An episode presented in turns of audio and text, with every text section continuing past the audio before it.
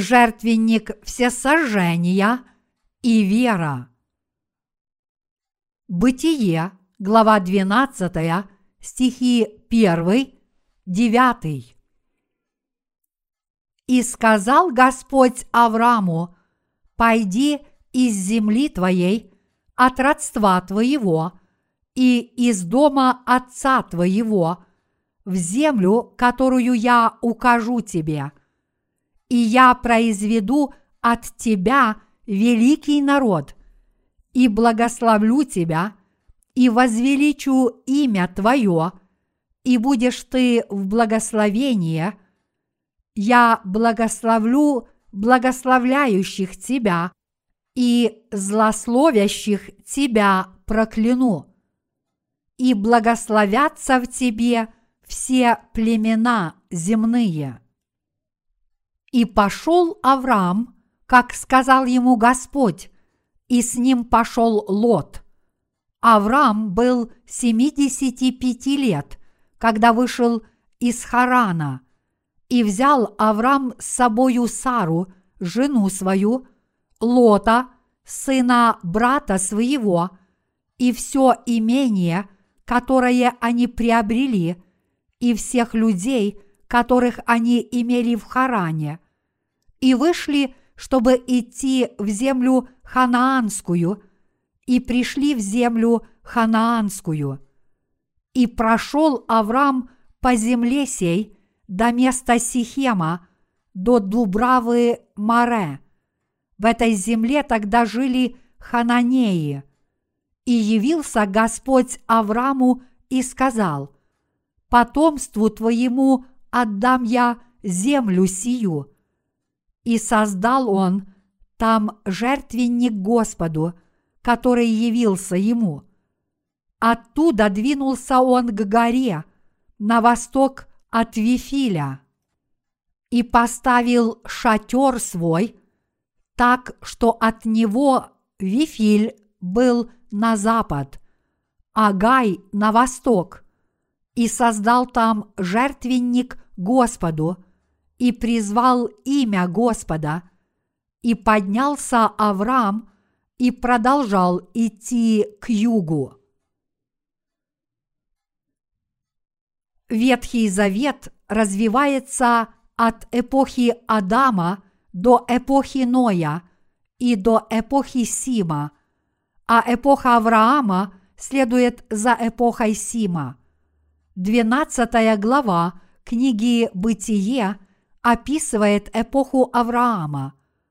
Итак, Бог назначал вождей своего народа и являл через них свою волю. А когда вождь был при смерти, Бог назначал для них другого вождя, который руководил своим народом с верой, как это делал его предшественник – После того, как Фара, отец Авраама, умер, Бог сказал Аврааму, «Пойди из земли твоей, от родства твоего и из дома отца твоего». Бытие, глава 12, стих 1. И Авраам послушался Слова Божьего и пошел в землю ханаанскую – Аврааму было 75 лет, когда он оставил свою семью и свою страну.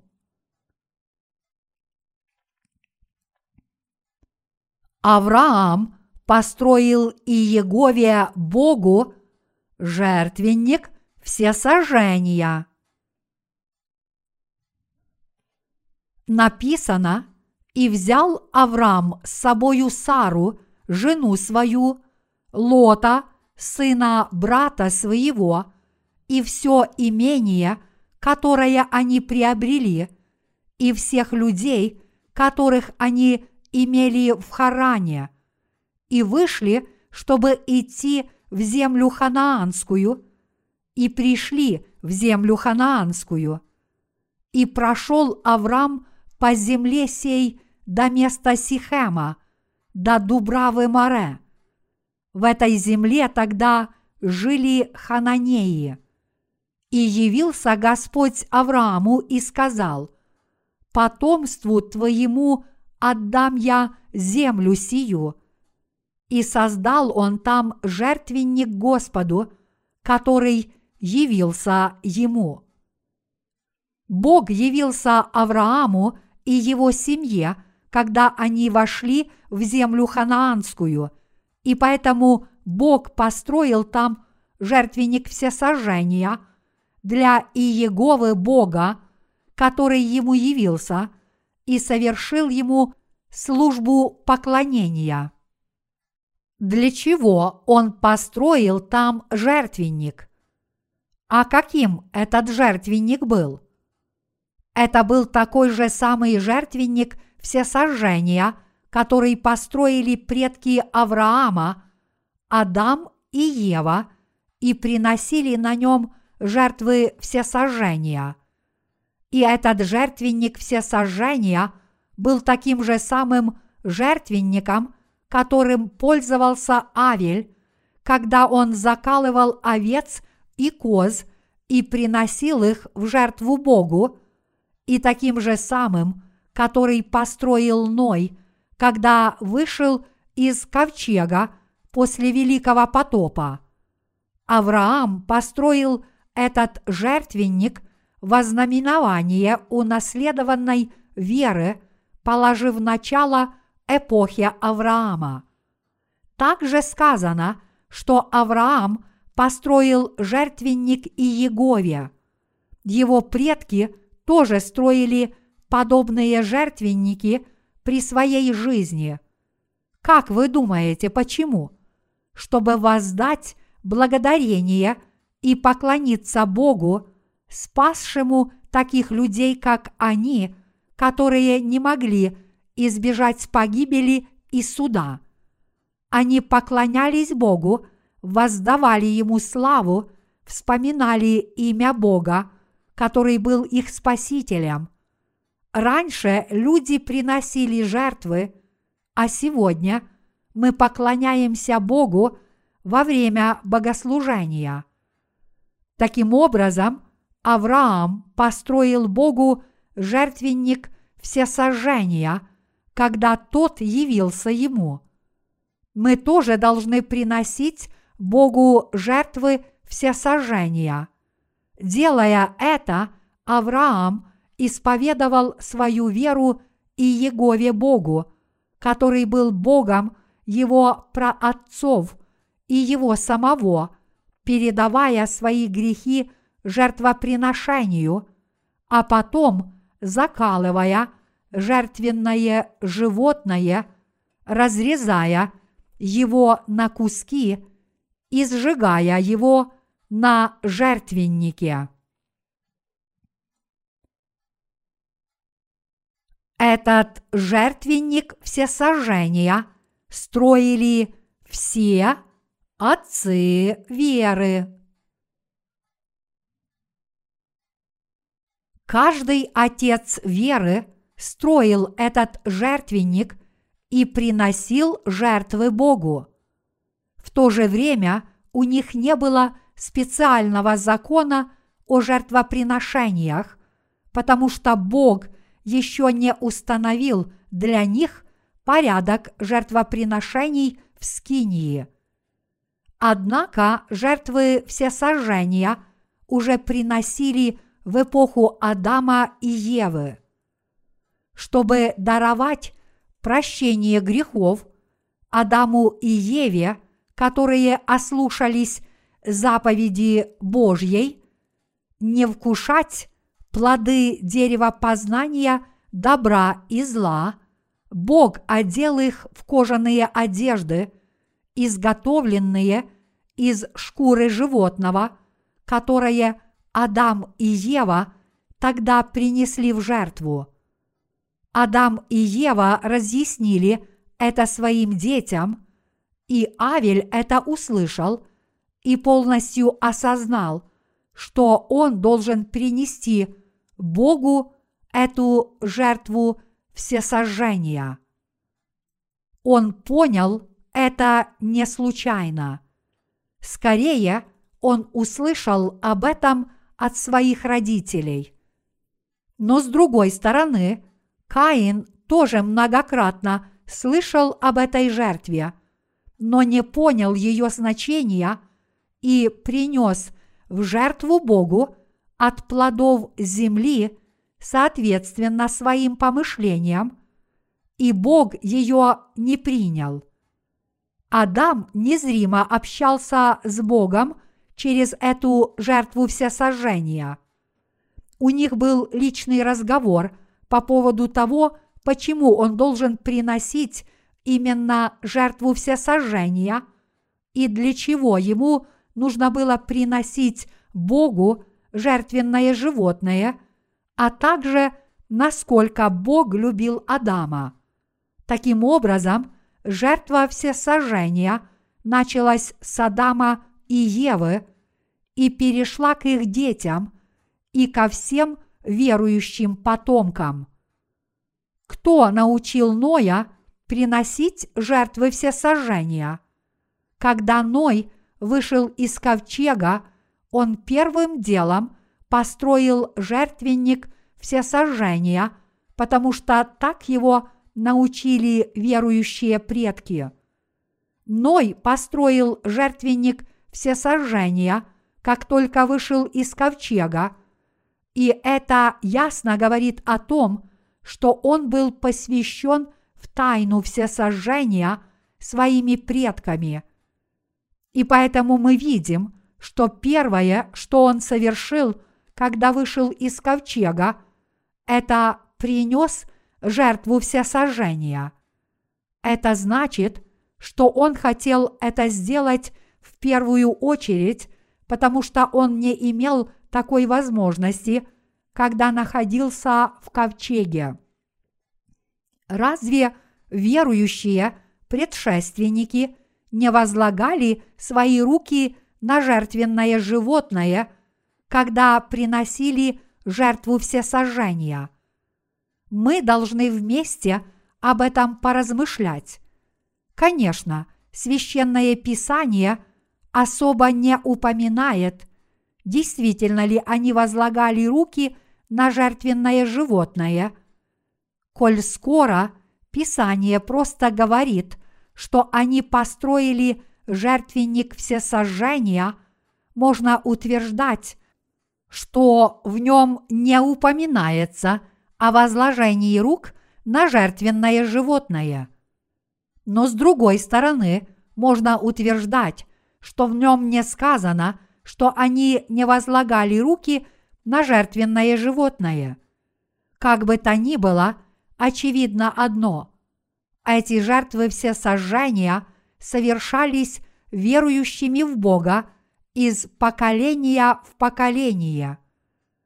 Как вы думаете – с каким сердцем человек строил жертвенник всесожжения и приносил жертву. Он возлагал руки на беспорочное животное, которое не знало греха, и исповедал «Ты должно умереть вместо меня. Бог сказал, что спасет меня, если ты возьмешь на себя мои грехи – и умрешь вместо меня.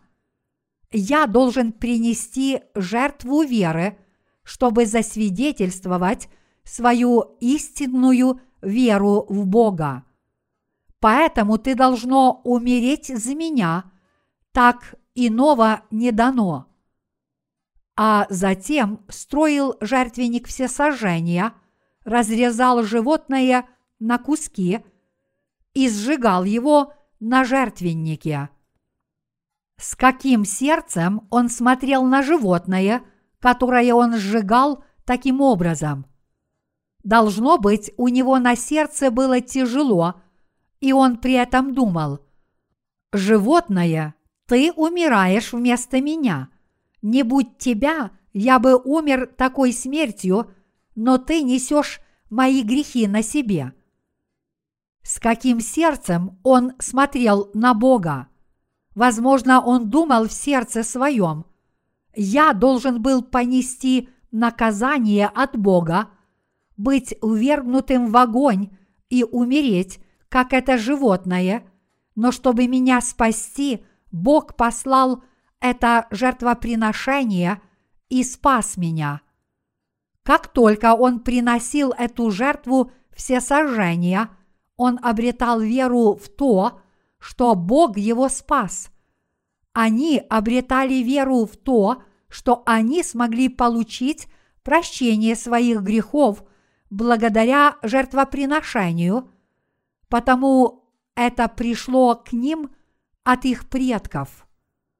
Когда Авраам вошел в землю ханаанскую, Бог сказал, «Потомству твоему отдам я землю сию». И Авраам услышал это и построил на этом месте жертвенник всесожжения. То, что Авраам построил жертвенник всесожжения, означает, что его отец, дед и все его предки строили Богу такой же жертвенник всесожжения. Авраам видел, какие жертвоприношения приносили Богу предшествующие поколения и понимал, что он должен приносить такие же самые жертвы всесожжения всякий раз, когда приносил жертву Богу. В конфуцианстве существует традиционное религиозное служение, однако оно отличается от всесожжения. Эта традиция была основана на идее о том, что дети почитают своих родителей, если приносят им достойные жертвоприношения. Так, человек, который растет в своей семье, наблюдая за их религиозными служениями, которые они совершают в честь своих покойных предков, желает совершать такие же служения, которые он видел и прочувствовал. Поскольку он видел это в своей семье, он продолжает это делать, имея точное представление об этой традиции, о ее начале и конечной цели. Так же само, поскольку Авраам тоже был свидетелем подобных вещей во время своего взросления, он построил жертвенник всесожжения, когда ему явился Бог. Авраам построил жертвенник и принес жертву Богу с верой и благодарением в своем сердце, сказав, «Благодарю Тебя, Господи, я верую в Тебя, как в Бога, Бога моих предков, Бога, который меня спас, и Бога, который изгладил все мои грехи и спас меня от них. В священном писании мы видим, что его потомки, которые не получили прощения грехов и не послушались Слова Божьего, поклонялись идолам, вместо того, чтобы построить жертвенник всесожжения. Но верующие потомки – вспоминали имя Бога и строили ему жертвенники всесожжения. Они делали это, чтобы возблагодарить Бога за дарованное им прощение грехов.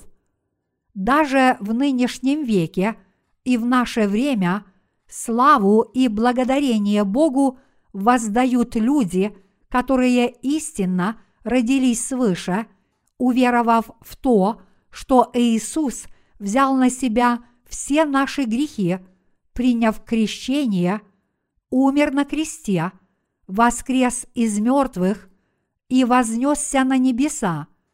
Это истинное духовное поклонение, которое воздают Богу только рожденные свыше праведники. всесожжение по-прежнему присутствует в наших богослужениях. Приносим ли мы жертвы все сожжения всякий раз, когда проводим богослужения.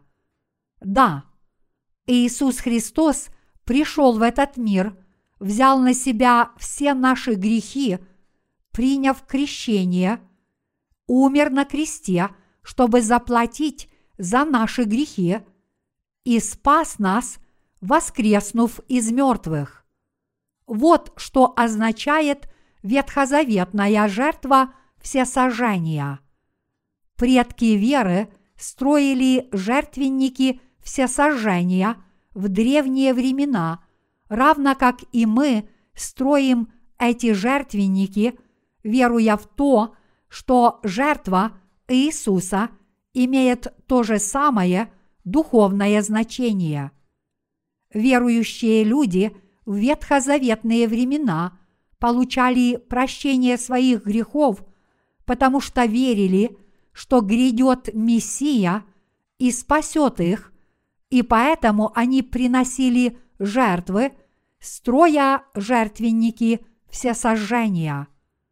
В духовном смысле вера этих людей подобна нашей. Это потому, что они приносили жертвы всесожжения с верой в то, что и Егова Бог в будущем пошлет в этот мир Спасителя и передаст этому Спасителю все грехи человечества посредством его крещения и таким образом спасет всех людей. Они получали спасение по вере в то, что будет явлено в грядущем, а мы получаем спасение по вере в то, что совершил Иисус. Как было предречено в Ветхом Завете, Иисус пришел в этот мир, взял на себя все грехи этого мира, приняв крещение от Иоанна Крестителя и заплатил – за все эти грехи, умерев на кресте. Также Иисус воскрес из мертвых через три дня и вознесся в Царство Небесное. Каждый, кто верит в этот факт, а также благодарит и славит Бога, является человеком, который приносит в жертву Богу жертвенного агнца – Иисуса Христа. Новозаветное Слово говорит нам, Бог есть Дух, и поклоняющиеся Ему должны поклоняться в Духе и истине. Иоанна, глава 4, стих 24. Всецело верить в дело, которое совершил Иисус и принимать Евангелие воды и духа, значит поклоняться Богу в духе и истине. Я хочу, чтобы вы помнили, что Авраам построил жертвенник всесожжения для Иеговы Бога. Вот такую жертву Авраам приносил Богу, вспоминая Иегову Бога, когда он вошел в землю ханаанскую, после того, как он в соответствии с Божьим обетованием вошел в землю ханаанскую, он призвал имя Иеговы Бога, воздал ему хвалу и поклонился ему. И Бог принял его как отца веры. Мы должны об этом помнить и размышлять о значении Евангелия воды и духа, которое совершил для нас Иисус. Если в ветхозаветную эпоху закалывание животного, разрезание его на куски и приношение его в жертву всесожжения было способом поклонения Богу, то жизнь в Евангелии воды и духа – это наше духовное поклонение, которое мы воздаем Богу сегодня. Я хочу, чтобы вы поклонялись Богу в духе и истине.